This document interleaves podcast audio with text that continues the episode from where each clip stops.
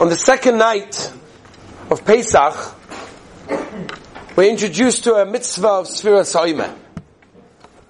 And the question that is often asked is that we have to understand, we've just come out of Mitzrayim, we've just had a Seder night, at least one, we're freeing people, we've shown our cheiros by leaning, by drinking wine.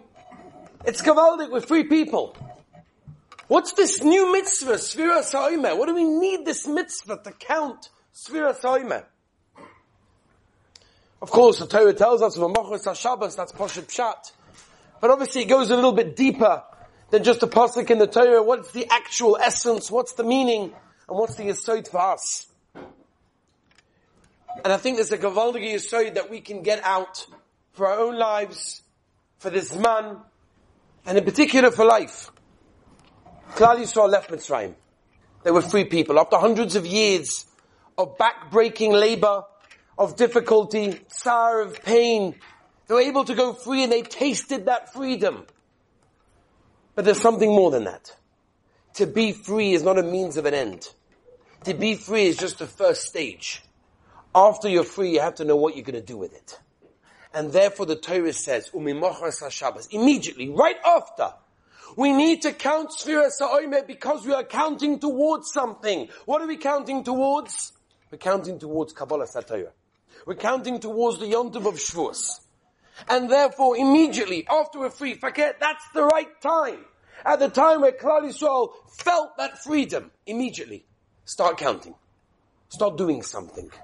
Start counting towards a goal. Freedom is not the end. Freedom is just a way of enabling yourself to be able to do what needs to be done. Now do it. You know, the Chiddushei HaRim, Hadika Gerrebbe, asks a very famous question. And it's a question that I'm sure we've heard over the years, and it's probably an answer we've also heard over the years. But like the Mesillas Yisroel says in Akdomah, we have to keep continuing to repeat the same things again and again. Why are we counting day number one? Why don't we count day 49 and go down? You know, Lahavdil, Elef Alfeyavdalis, NASA, when they're counting towards the rocket launching, it goes 4, 3, 2, 1. Boom! And then it works. Well, let's take another example. Take a fresh chassan. He just became a chassan. It's gewaldic. The simcha he has is moyerdik. Beautiful. What does he do? He gets a present from the color. What's the present? The present is a brand new clock. That's a very special clock. You type into the clock when the chasana is, the date of the chasana, and the exact time of the chuppah, and it will tell you how many days, how many hours, how many minutes, and how many seconds until you will be standing under that chuppah. It's amazing. You count down towards it. Well, let's take a bacha.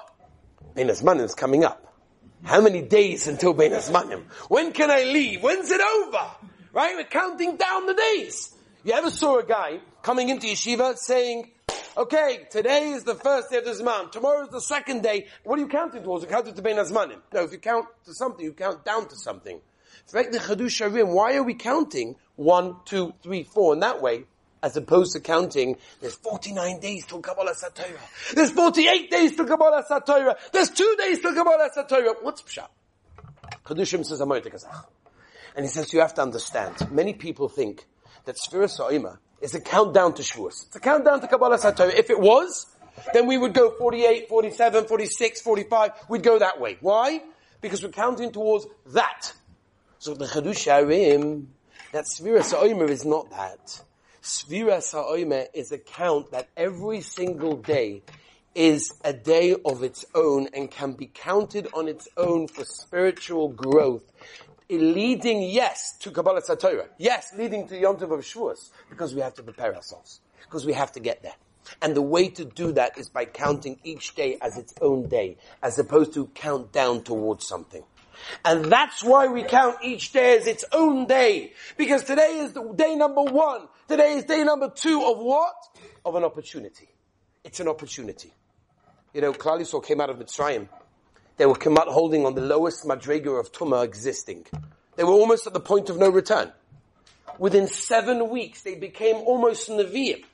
They heard Kaviyochov on the Rabbeinu Shalom, Anochi Hashem. How do you do that? In 7 weeks. How in 7 weeks? This is a lifetimes of work. You go from the lowest all the way to the high. How do you do that? The answer is the Sforim HaKadoshim is very simple.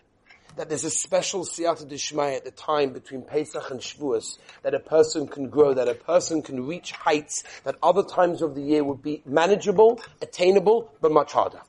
When it comes to this time of the year, there's a tremendous, tremendous Siyata DiShmaya. Like what happened over there, it's what happens now. In fact, the Ramchal in Derech Hashem brings that.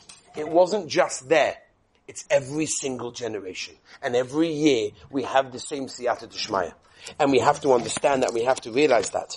That Klal Yisrael left as a nation broken, on a low level, and within 7 weeks, they had become people that were almost Nevi'im, Kaviyachol, almost seeing the Rabbeinu Shalom in Kaviyachol. And that means every single one of us could basically do that, and can use our time and do something. In the Kriyas HaTorah of Pesach, we read, Vayikach Moshe's Atzmois Yosef. How Moshe Rabbeinu himself went to go and get the bones of Yosef when everyone in Klal Yisrael were busy collecting the treasures from the Egyptians. Moshe Rabbeinu was wise and he went to do the mitzvahs. He went to go and collect the bones. Says Hazal in Mishlei Perik Yud Posik Ches, Chacham Leiv Yikach Mitzvahs. Zuk Hazal, it's referring to Moshe Rabbeinu and Klal Yisrael were busy collecting their money. What was Moshe Rabbeinu doing? Collecting the mitzvahs. Doing something that he was meant to do. And what did Hazal call him? Chacham Leiv. Because it's a wise person that knows how to take advantage of the moment. It's a wise person that knows how to utilize the time in the way that he's meant to do. Tell you a Motika Maisa. This Maisa is what Reb Chaim Levin, Rosh Yeshiva, tells. And he says over the story about his last encounter with his Rebbe. His Rebbe, Rebbeinu Meir Bloch, the Rosh Yeshiva of Telz, was in hospital. He was about to leave the world. And this was his Rebbe that he had been with and learned everything from. He meant the world to him. And he was standing by his bedside as he was about to leave the world. And he hears that his Rebbe is whispering something. So he puts his ear to the mouth. He wants to hear what's his Rebbe saying. In those last few moments, what's his Rebbe saying at this moment of time? What's on his Rebbe's mind? And he hears the following words. A shvera mishpat. A shvera mishpat. It's a harsh judgment. He didn't understand. This was a Yid that had so much simcha in his life. He was always besimcha. He was always with so much happiness. And he didn't have an easy life. He had a really hard life. He had lost a wife and 4 children, Rahman Litzlan, in the Holocaust. And he wrote Chiddushei HaTorah at the time, and he wrote on his Chiddushim, you should excuse me and be moichel me, and don't think I'm doing something terrible by writing Chiddushim at this terrible time, but it's the only way of me continuing to live. And he had so much simcha, and throughout his hard life, his Talmidim never heard one word of complaint, none one word of anything that was negative. And all of a sudden now, after his incredible life, what he accomplished, it's a shvera mishpat. And he managed to say, Rebbe, what's going on? What do you mean, shvera mishpat? What's so bad? And the Rebbe said, I'll tell you. The Rebbe managed to turn him over. He said, I'll tell you, he said, my whole life I was busy. I was busy with the yeshiva. I was busy with the Talmidim. I was busy teaching Torah. I was busy learning Torah. I was busy. I was doing something. I'm in a hospital bed. There's nothing I can do. I can't teach. I can barely learn. I can't do anything. That's a shvera mishpat. When you can't do anything, that's difficult. Because if a person understands and appreciates every moment that he has in this earth, and he knows that he can use it for something, then if he cannot do it, he realizes that loss. You know, this week, we lost a giant. We lost an absolute giant. I'm not qualified to speak about him, but just, I cannot not say anything. I have to say something. Just because it hits home at this point.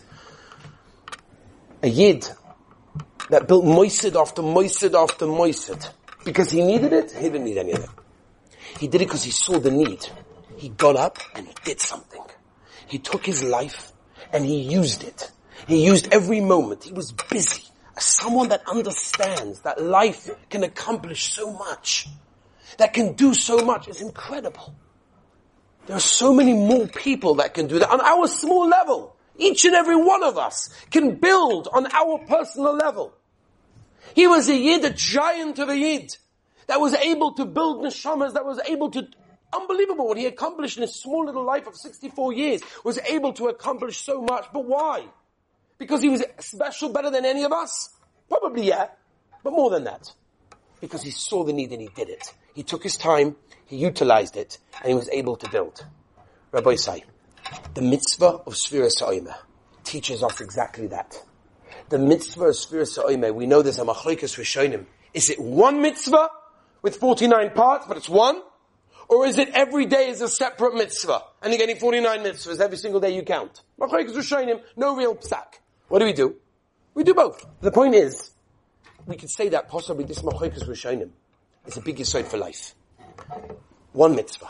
There's one goal. We need a long-term goal. We need to get there. But there's also separate mitzvahs. Every day is its own personal goal.